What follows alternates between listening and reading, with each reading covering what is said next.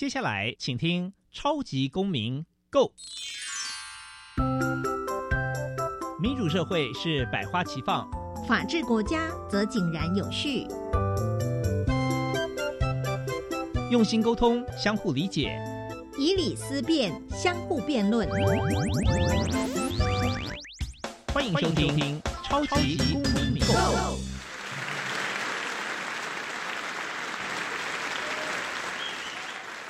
各位听众朋友，大家好，欢迎再次收听《超级公民购》。超级公民购是由教育部所委托，由国立教育广播电台以及财团法人民间公民与法治教育基金会联合直播。我是节目的主持人苏格格苏明祥。民间公民法治教育基金会以民主基础系列以及公民行动方案系列两大出版品为中心，期待下一代有能力积极参与并关心民主社会的运作。此外呢，本基金会关注校园的辅导管教议题，目前出版的两本书，第一本是《老师你也可以这样做》，第二本是《老师我有话要说》，针对校园中常见的辅导管教议题，提供法律以及教育观点。此外呢，我们每年固定举办全国公民行动方案竞赛，不定时的举办教师研习工作坊，希望与社会各界合作，推广人权法治教育。接下来进入小小公民庭看厅，小小公民停看听。在这个单元，我们将会带给大家有趣而且实用的公民法治小知识哦。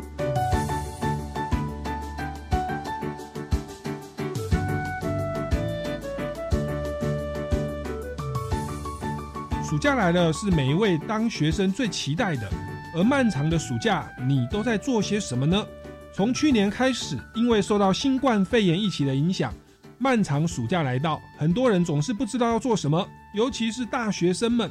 选择暑假打工或许是一个不错的选择，但是要如何避免陷入打工的陷阱？今天我们请专家来告诉大家。让我们欢迎一零四人力银行翁维维协理。接下来进入公民咖啡馆。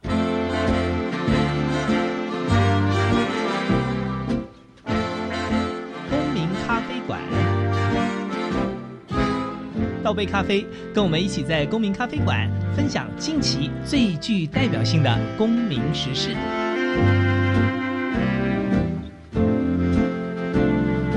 各位听众朋友，大家好，欢迎再次收听《超级公民购》。那我们今天呢，这个节目是非常的荣幸，邀请到我们国内最大的一个人力的介绍的一个公司哦，就是一零四的人力银行哦。那特别是最近因为新冠肺炎导致全国的这个进入三级警戒，那包含多的餐饮业啊，我在过去可能是这个学生打工族群的一个一个主力，但是现在变成餐饮业很多都是变成禁止内用，而是变成要外送哦。那也造成在打工的市场上的一些一些很大的变动，所以关于这个部分的相关问题啊，包含说很多的在面对于这个面试的状况哦，然后在很多的一些履历的状况，有很多的一些基本的知识来教给大家。所以，我们今天特地邀请到这个经验非常丰富的一零四人力银行的翁维维协理来到我们节目现场，掌声欢迎翁协理。哎，大家好。那在节目一开始，是不是先请翁协理跟我们这个听众朋友来简单的自我介绍一下？那也顺便跟大家来这个说明一下这个一零四人力银行的主要的业务。啊，好，大家好，呃，我是翁维维。那目前我在一零四人力银行是属于行销主管的一个角色。那一零四人力银行也是台湾目前最大的一个呃网络。呃，工作媒合的一个呃平台，那基本上包括所有的求职者或是企业要找工作，都可以在我们的平台上面去做一个媒合。那呃，我们的平台其实不只是只有找工作而已，其实包括了一些呃求职者的一些职涯的问题，像是学生呃要毕业了，让当成社会新鲜人，可能第一个遭遇到的问题就是不知道怎么写履历。那我们的平台也有提供呃二十四小时全部都免费的。履历诊疗室的一个功能，那里面有非常非常多的职场前辈，其他是免费都可以提供大家一对一的咨询来帮你改履历。那把你的履历改好之后，其实你的面试机会也会增加。所以目前呃，应该所有的求职朋友，无论是要找工作，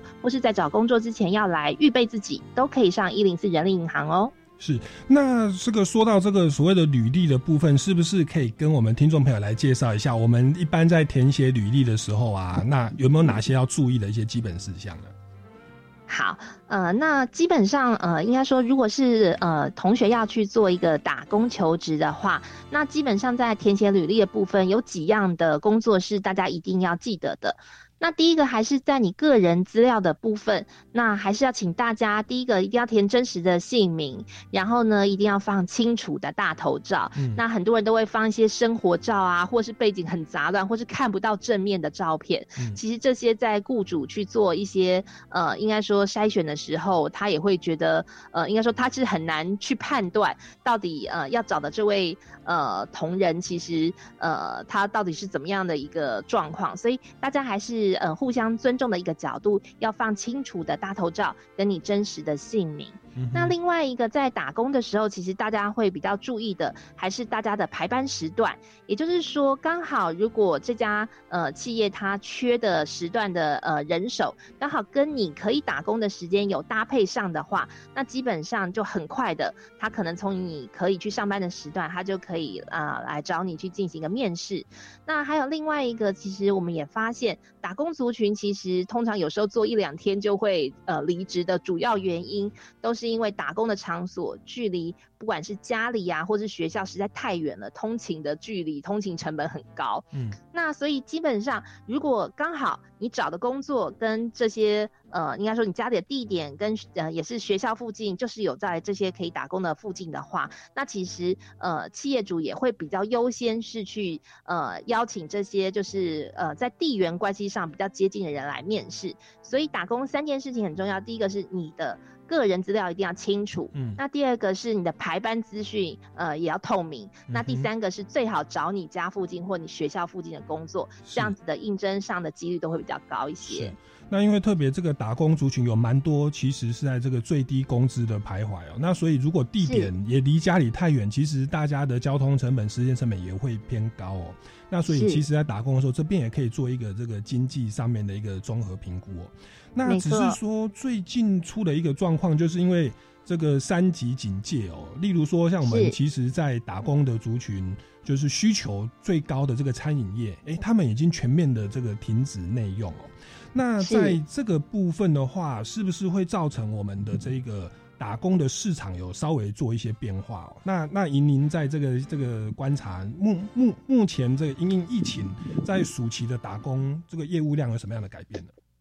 好，呃，应该说我们目前如果就平台的职缺数来观察的话，目前大概在平台还有七十几万个职缺数，那只是其中包括了餐饮。还有门市，然后另外还有旅游，这三个其实是目前政府的政策，然后已经就是为了防疫的缘故禁止内用等等。那它所以它的基本上有很多的兼职人力的需求是不需要的，所以确实在这三个产业的一些兼职的职缺数是大幅的下降。嗯，那不过呢，我们也看到一些很有趣的现象，也就是呃，目前其实，在我们的平台里面有蛮多的。呃，工作它其实会注明是呃需要在家工作或是远端就可以工作。那这样的职缺数其实目前有两千多个职缺。那这些职缺呢，其实除了呃应该说目前就是最夯的外送员之外，包括学生也可以做的呃像是 key in 的工作。翻译的工作，然后或是社群小编呐，或是美术编辑等等，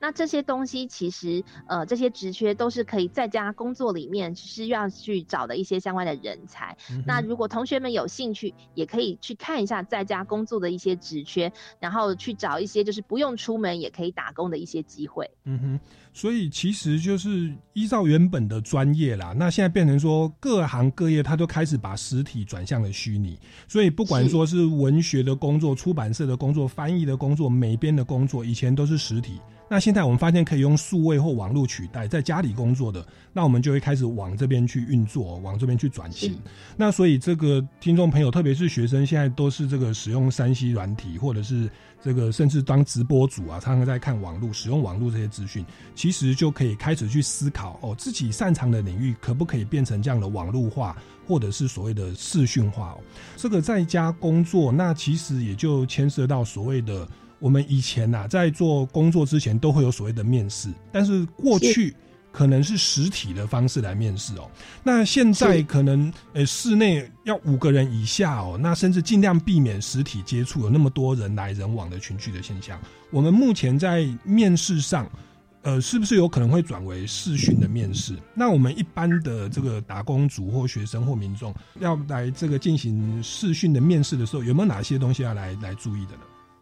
好，那其实从我们平台的数据也真的看到，就是在这段疫情期间，其实视讯面试的使用量大概都有呃好几倍的成长。嗯，那我们也看到可以看到视讯面试跟一般的面试其实还是有蛮多的呃动作是需要准备的。那特别对于呃跟如果是打工的族群有关的话，那通常雇主都会先去跟呃这些求职者透过线上的一些软体进行聊聊，然后确认一下你的意愿跟一些基本的资料。如果都发现哎，双方的需求其实是有没合上的话，那可能第二关就会开始进入试训面试的一些呃约谈。嗯哼。那在准备试训面试的过程，那也有几个呃状况，其实是需要大家特别留意的。是。那第一个还是一样，就是要做好事前的准备，因为试训面试完全就是依靠网络的连线，然后再呃进行就是线上的面对面的面谈。嗯。那所以请大家一定要在家里面找到一个收。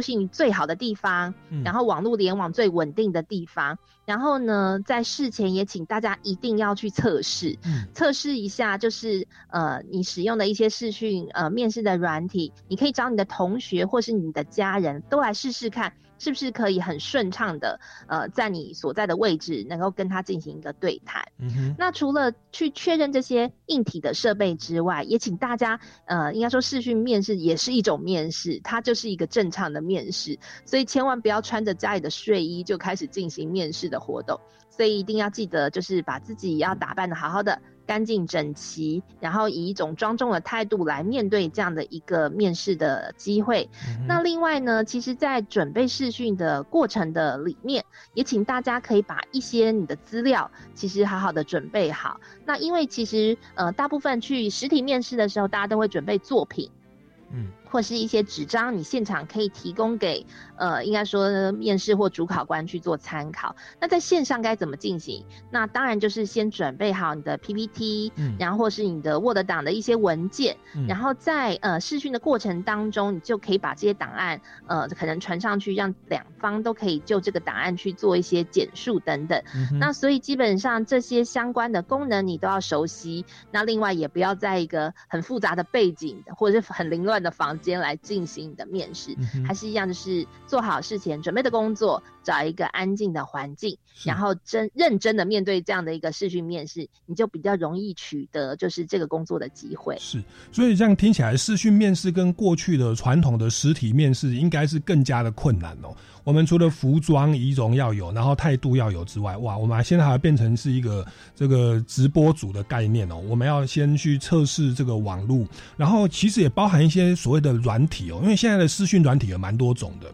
那如果那个面试的的这个厂商，他们要求的是那个软体，你你是不太擅长或没有用过的，你可能就真的要花一些时间去呃熟悉它的运作，免得真的现场来的时候出了一些状况，然后不知道该如何是好，那可能会非常的这个。这个尴尬或紧张哦。那此外，也刚才其实有提到说要准备一些自己的资料，包含 PPT 或 Word。那其实我们如果是透过视讯软体，要怎么把画面从呃现在是拍我们的脸哦，把它变成那个。PPT 或 Word 的档案，哎，这个在操作上其实要花一些功夫去练习跟准备哦。那这个就变成我们现在的这个视讯面试的这个学生或社会新鲜人呢，你要特别再去做工作的地方。那另外在细节的部分，就是背板的部分，哇，我们真的就感觉像直播主一样哦，变成各方面都要做一些打理哦。那这个是增加的这个所谓的难度哦。那那但是这个也是没有办法，为了保护啊。彼此的一些社交的距离或一些安全的状况，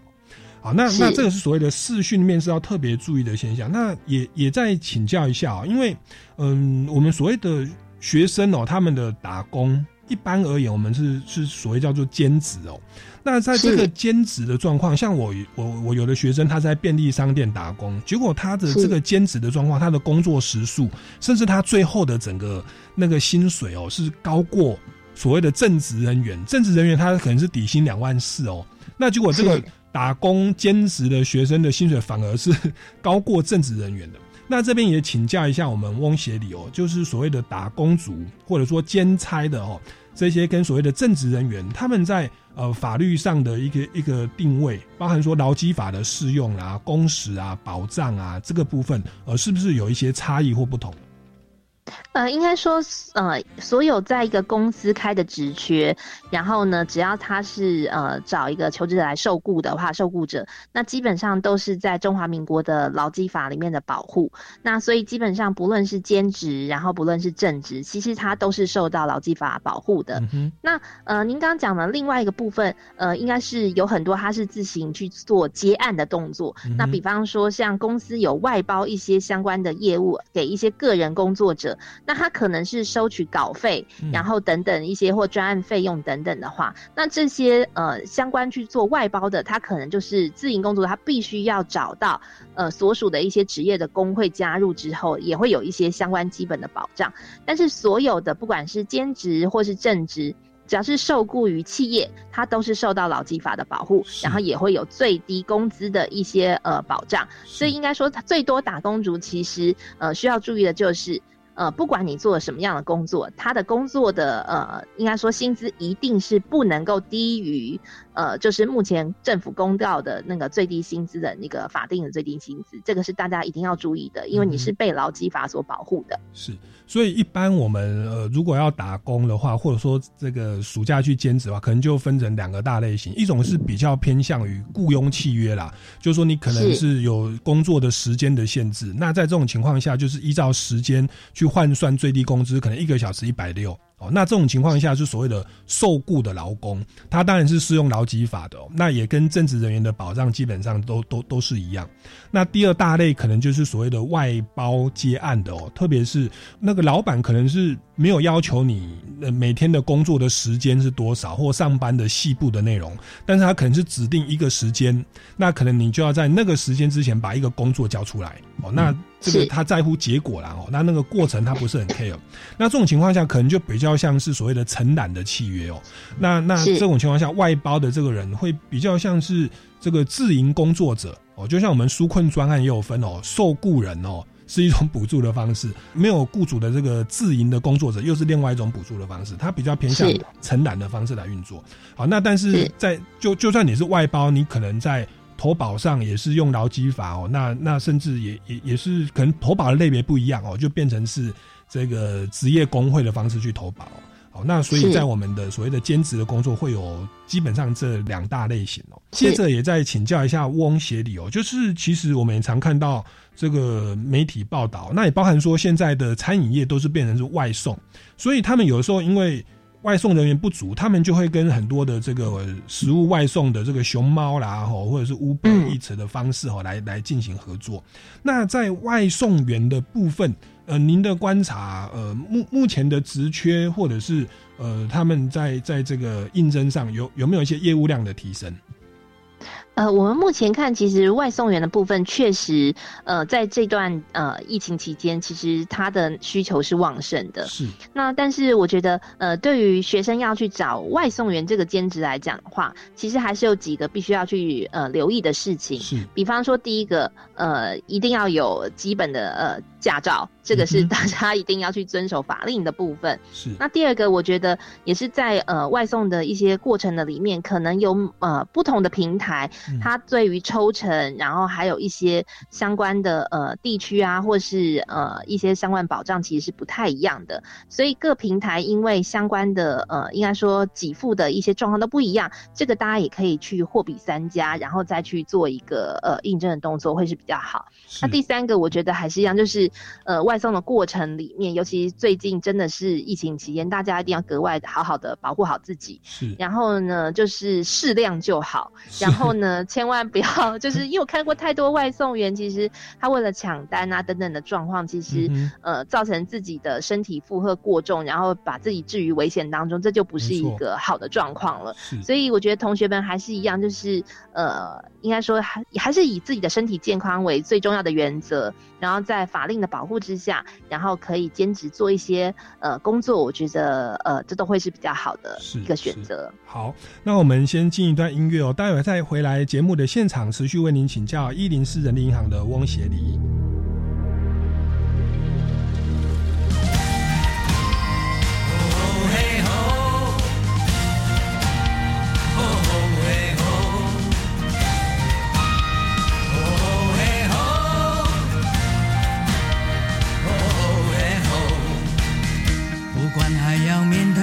多少的困难，不管还要影响多少的风浪，我想让你了解，你从来不孤单。不管还有多少恐惧在扩散，不管还有多少不安在弥漫，我祈求你永远不会失去。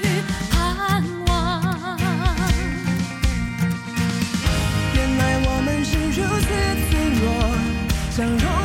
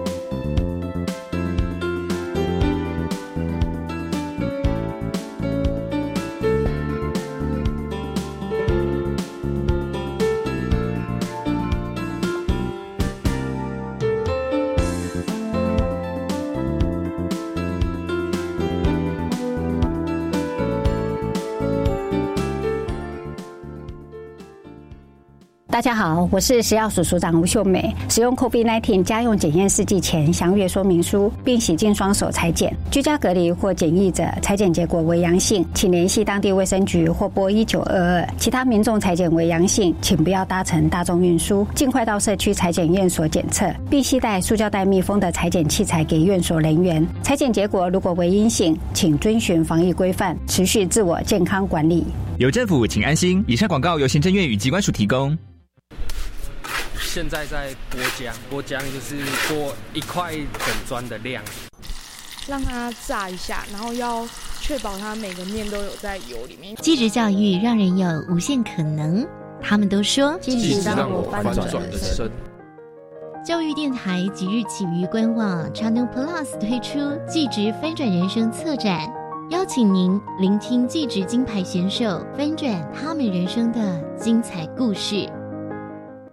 由教育部举办试读剧读创意梗图征选，鼓励学生以流行梗图特有的诙谐趣味方式，创作具有在地文化特色的梗图文宣，希望学生对非法成瘾药物有正确认知。即日起到八月六号线上报名，活动分为国小组、国中组和高中职组，每组选出二十名优等作品，颁发奖金或礼券及奖状一张。以上广告由教育部提供。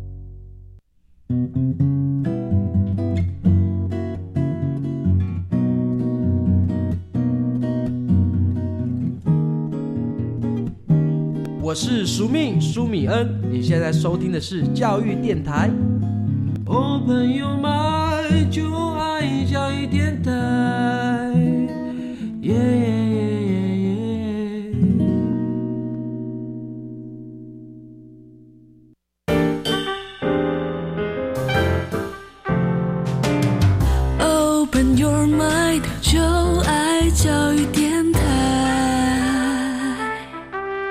各位听众朋友，大家好，欢迎回来《超级公民购》。那我们今天节目为您邀请到的是一零四人力银行的翁维维协理哦。那在前段节目，他已经跟我们稍微来提到说，这个暑期的打工，目前因为这个疫情的关系，因为三级警戒的关系哦，有慢慢的越来越多转到在家的工作。那很多这个各行各业，他们原本是实体的，我们都变成说变成要在家里透过网络，然后包含面试哦。的这种方式也要变成用视讯来面试。那他刚刚跟我们分享了很多的这个宝贵的一些资讯哦，那可以给大家做参考。那其实因着这个疫情的发展哦，目前呃就是实体在还是有一些人要实体上班哦，一些上班族哦，那正职的人员，那他们也面临到的一些状况哦。那包含说，我觉得第一个状况就是所谓的业务量下滑，例如说餐厅他们停止内用了，业务量下滑。是。那那有的时候老板就会开始说，OK，你就放假在家里。那可是放在家里，如果薪水照付，又会造成这个老板很大的状况啊。因此，他们就开创了所谓这个无薪假的这种状况哦。那甚至说是变成是有的是变一周工作三天，然后薪水又按照比例支付哦。那在这样的一个职职场的变动，您在职场的观察有没有？你觉得这种状况应该要怎么样的处理，或者在我们的法制层面要怎么样来面对，才是一个比较合宜的状态呢？好，那应该说，目前其实，呃，如果我们去看一下，就是，呃，通常所有的求职者，应该说所有的工作者都会觉得，因为公司，他们也明显看得到公司因为疫情而导致业务量整个下滑，所以，呃，为了要保，呃，保有这个饭碗，其实如何跟公司共体时间，其实是减薪啊，或者是无薪假等等，都是，呃，目前有可能去发展的方向。那我比较建议大家，可能在初期，也就是呃，目前其实我们呃，只要能够快速把疫苗打完的话，其实呃，应该撑个几个月。如果你确定公司都可以撑得下去的话，我觉得这段期间，其实你呃，应该说，即使有减薪或是呃放无薪假的期间，也你也不妨把自己的脚步也稍微调整一下，然后让自己一方面可以配合公司的业务发展，那另外一方面，其实你也可以在其他的时间去看看自己有没有一些。其他你有兴趣的东西去培养第二专长等等，那因为其实现在斜杠的能力还蛮重要的。那比方说，呃，一般呃，可能在四五十岁的工作者，其实他的数位能力没有那么好。那那都可以透过网络自学的方式去看一下，有一些跟数位啊，你的业务如何变成一化，可以上网等等，这些都是可能你可以。呃在闲暇时间去做自学的部分。那另外呢，我们也常讲，你真的好不容易有一个机会待在家里，跟你的家人有比较长相处的时间，所以我们换另外一个角度想，这也是呃在人生里面很难得的一个状况。所以把多余的时间去陪陪家人，我觉得增进一些呃跟在家庭的关系，我觉得也是一个很好的部分。这样子。这个山不转路转哦，路路不转人转，人不转心转哦。我就看到一个这个律师他发表了一个一个文章，他说难得人生当中有一个正当的理由，让他可以慢慢的停下脚步哦。那其实也包含一些媒体有去观察，他说其实当这个各大城市在封城的时候，其实地球的天空变得很干净了。就是那一些污染什么都都没有，所以有时候有有那个专家在说，其实这个大自然的反扑，它是地球的防卫机制啊。因为他说人类的过度的劳动哦，跟这些经济的发展，某个程度从地球的角度来看，它是一种一种一种病毒啊。所以所以现在它是是透过这种大自然的反扑来让人类稍微停下脚步。好，那当然说这都是一种我们去面对这样一个环境变迁的一种态度。那但是无论如何，确实我们在这个。放无薪假的时候，或一周只要工作三天的时候，我们确实可以发展自己的兴趣，然后这个陪伴家人哦，当然也是要做好防疫了哦。那再说就是去发展所谓的第二专长斜杠人生哦，这个算是一个蛮奇妙的、蛮特别的一个机会，让我们可以正当有这样去运作。那当然说，如果我们的存款不足的话，可能我们这个政府六月四号哦之后又有所谓的这个。纾困专案四点零，OK，不管是这个企业，或者说是受雇的员工，或者是自营业者哦，其实都可以去各行各业都去关注一下哦，如何去申请这个急难的一个补助哦，也许可以帮助我们度过这几个月的难关哦。那而且我们其实听到有蛮多的好消息，不管是国产的疫苗，或者是日本、美国的一些捐助，其实我相信这个疫苗打完之后，应该这个应该它只是短暂的哈，这种现象就会慢慢的过去哦。啊，那这是无薪假跟所谓的工作的日数减少的问题哦。那此外，其实政府为了避免所谓的交通上下班时间的群聚哦，也有所谓的所谓的分流上下班，然后包含公家机关就带头带头施行哦，好像上班的时间变成从七点到十点都可以上班哦。那就您的观察，在所谓的分流上班的这个上下班的这个这个运作上，有没有一些什么问题？或者说有有没有一些建议改改善的方向？好，那基本上我觉得分流上班已经叫做用自主封城的方式，然后呢能够降低就是大家群聚的一个方法。那这边也可以提醒一下，就是所有的呃，应该说我们的劳工朋友，其实呃目前劳保局它也有一个呃明文规定。就是如果你因为在上下班通勤的途中，嗯，然后呃不小心就是染疫的话，基本上公司是需要去呃做一些赔偿，而劳保局也可以去领职灾的给付。那所以这也是让呃，应该说受雇者其实，在不管你的分流或是要怎么样去做一个呃异地上班的时候，同时一定要兼顾到的就是劳工朋友的一个健康的问题。那所以基本上对于所有的呃，应该说在劳基法保护之下的一个正常的劳工，其实呃在这样的一个疫情期间，都应该是第一个就是。怎么样降低你暴露在呃，应该说病毒的一个感染的风险的呃状况之下？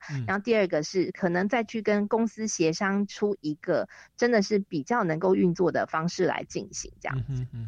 那这个当然说就是提早上班就可以提早下班了，晚上班就晚下班了。那可能在打卡的。这个制度上，或者是就计算时数的制度上，再稍微做一些调整哦。那当然说，这样的时间的一个落差，当然也有可能造成大家在业务上会有所谓的 delay 或等待别人的状况。那这个其实就是呃各个企业内部要去做一些协调的部分。不过听到一个刚刚那个劳保局的，它的保障范围其实是还不错，就是上下班的期间，其实算是所谓的职灾的保险的给付的范围。对，没错。那那所以其实这个是也让我们听众朋友可以明白哦，其实它保障的范围是蛮全面的。好，那在这个防疫的期间，其实还有一个特别的现象，就是我我们其实是好像是学生哦，高中以下，他是其实是第一波停课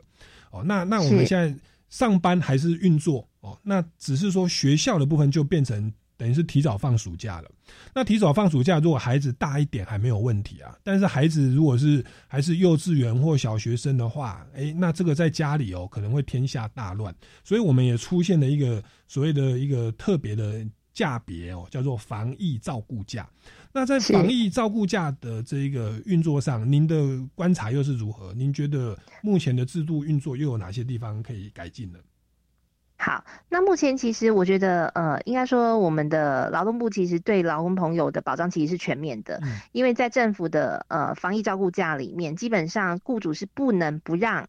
呃，员工就是请这个防疫照顾假，因为家里的十二岁以下的孩童必须要有呃成人来做一个陪同的动作，不能单独把他留在家里。那所以基本上就是呃，因为雇主没有办法拒绝，所以基本上呃，因为它也是属于叫做呃不会挤薪的价别，所以基本上我觉得它也是保障了其实雇主的另外一个部分，就是其实你是不用付他薪水的。然后呢，但劳工其实也可以去看家庭的。整个状况去请这个防疫的照顾假，那所以呃，我觉得基本上目前为止，在这个政策的实施上面，我觉得大家都可以从呃一些不管是你的收入来源，或是你要去对家庭照顾的一些责任，那我看到也蛮多的是家庭可能是夫妻两个分工来，呃，应该说你上一个礼拜班，我上一个礼拜的班，然后大家就是分头来协调做这个照顾的。动作，所以我觉得目前为止，其实呃，应该说对于十二岁以下孩童的照顾跟劳工的权益怎么来去，然后还有雇主的权益怎么来，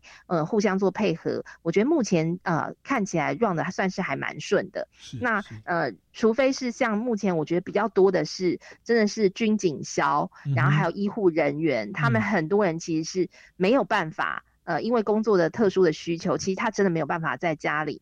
嗯哼，带十二岁以下的孩童，但但是现在的校园其实也开放给这些有特殊状况的一些呃家庭，其实孩子们还是可以去学校有老师来代为去做照顾。那所以我觉得目前整个实施起来其实是呃，应该说其实是老师比较辛苦一点，可能要一边上线上的课程，还一边照顾小孩。那呃，至于其他的，我觉得各方面的面向，其实在呃整个现在停课呃不停学的期间。呃，应该是大家就是共体时间，好好把它呃能够呃运作下去。目前看起来应该是没有太大的问题。是因为学生放假，可是上班族那边可能就是一周上三天。哎，那如果这个家人可以父母亲可以这样分配的话，变成一种刚好的状态哦。那当然说在第一线的警消，特别是医护人员哦，他们如果自己还有孩子要带的话，那当然老师就辛苦一点啦。学生放假了，老师还是继续上班上课哦。那除了做视讯教学，那也能够帮这一群第一线的。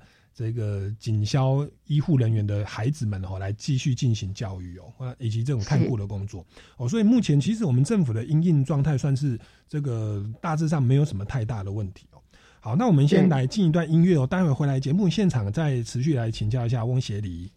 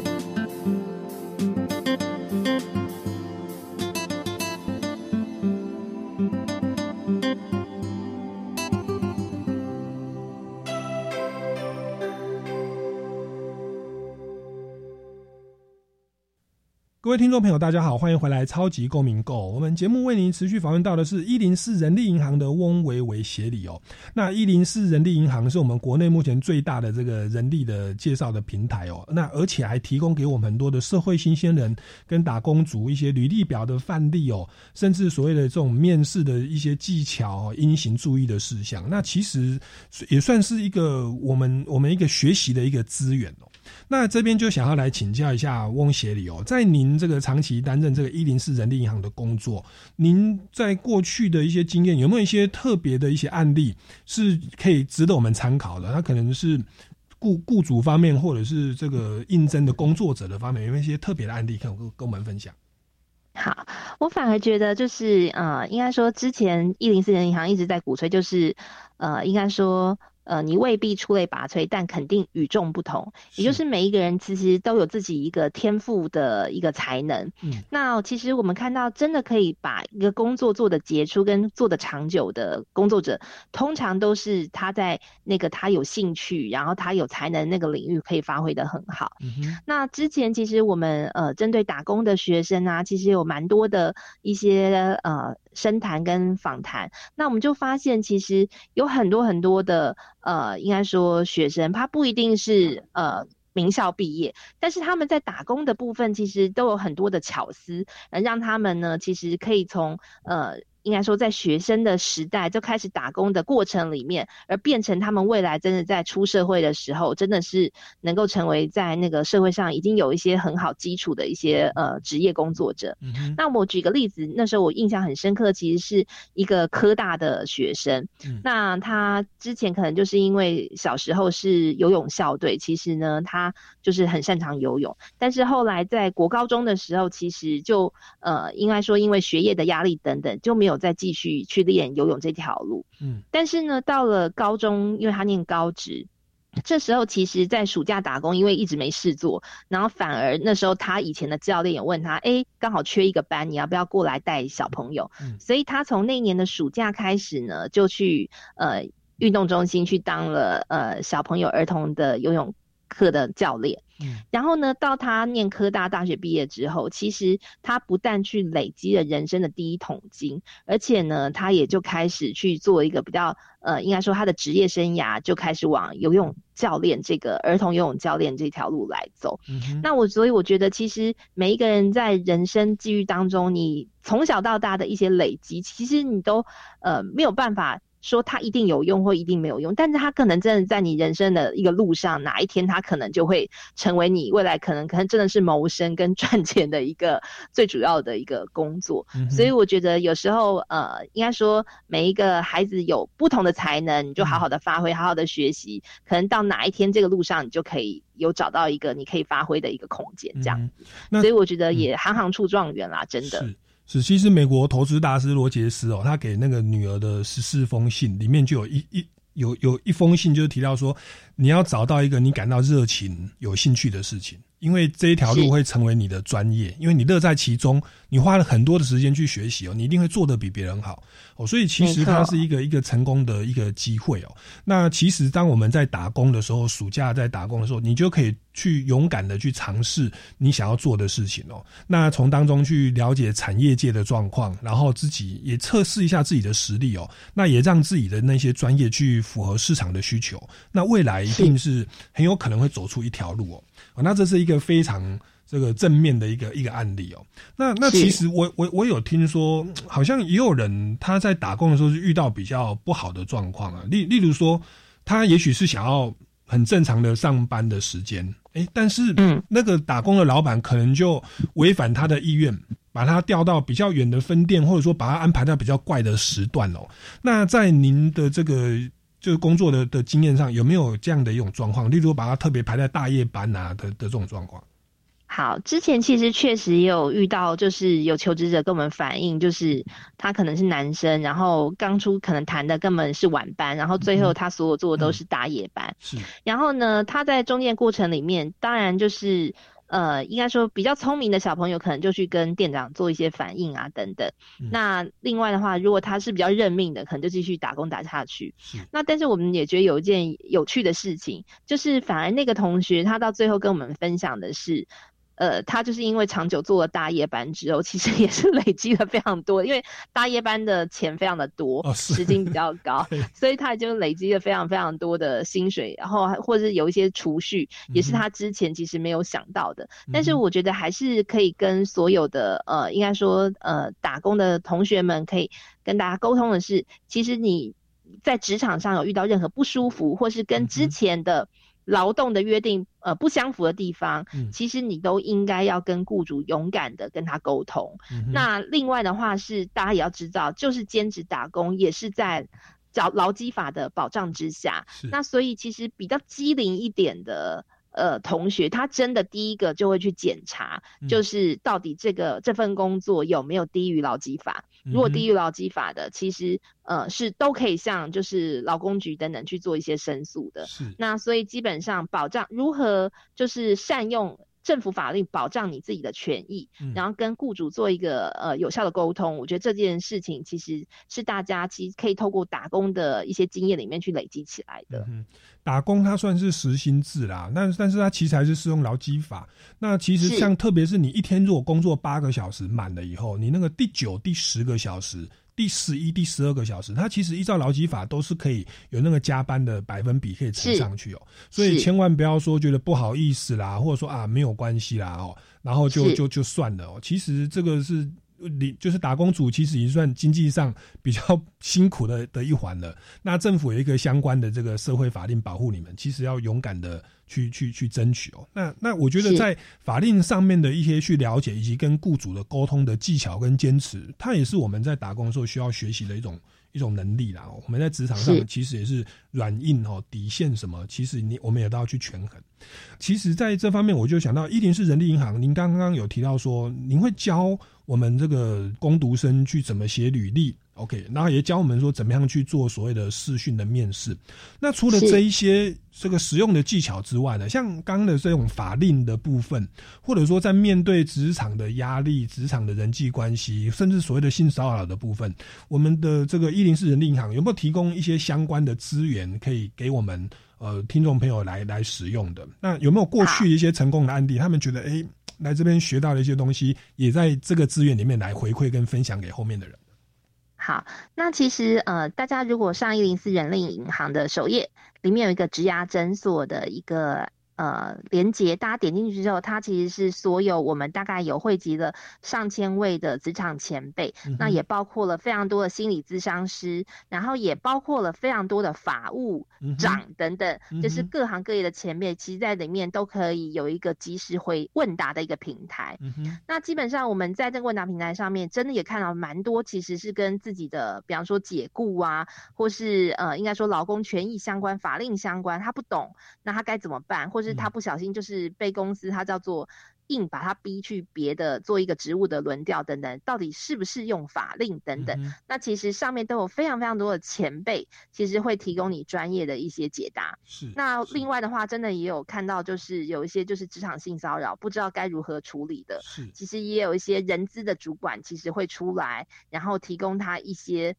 比较能够沟通的公司里面比较能够沟通的管道，建议他怎么去做。是那所以我觉得大家如果有一些相关的疑问或疑惑的时候，因为这个平台也是可以做一个匿名发问，会保障你的个人隐私。然后所以呢，您都可以上职牙诊所去做一些相关的提问，那里面都会有。非常非常多专业的各行各业的专家，然后来提供你一些他可能有三四十年的一些工作经验，然后提供一些专业的回答，这样。是，所以可以到一零四人力银行的职牙诊所的，职涯诊所职牙诊所，这个听众朋友可以善妥善使用这个资源哦。那那其实我也想要再请教一下，那但是说这个比较 有点像法务啊，就是说我有学生，OK，他他就是打工族，在便利商业打工哦，那。如果他们是被老板资遣的话，我有听说有这种所谓的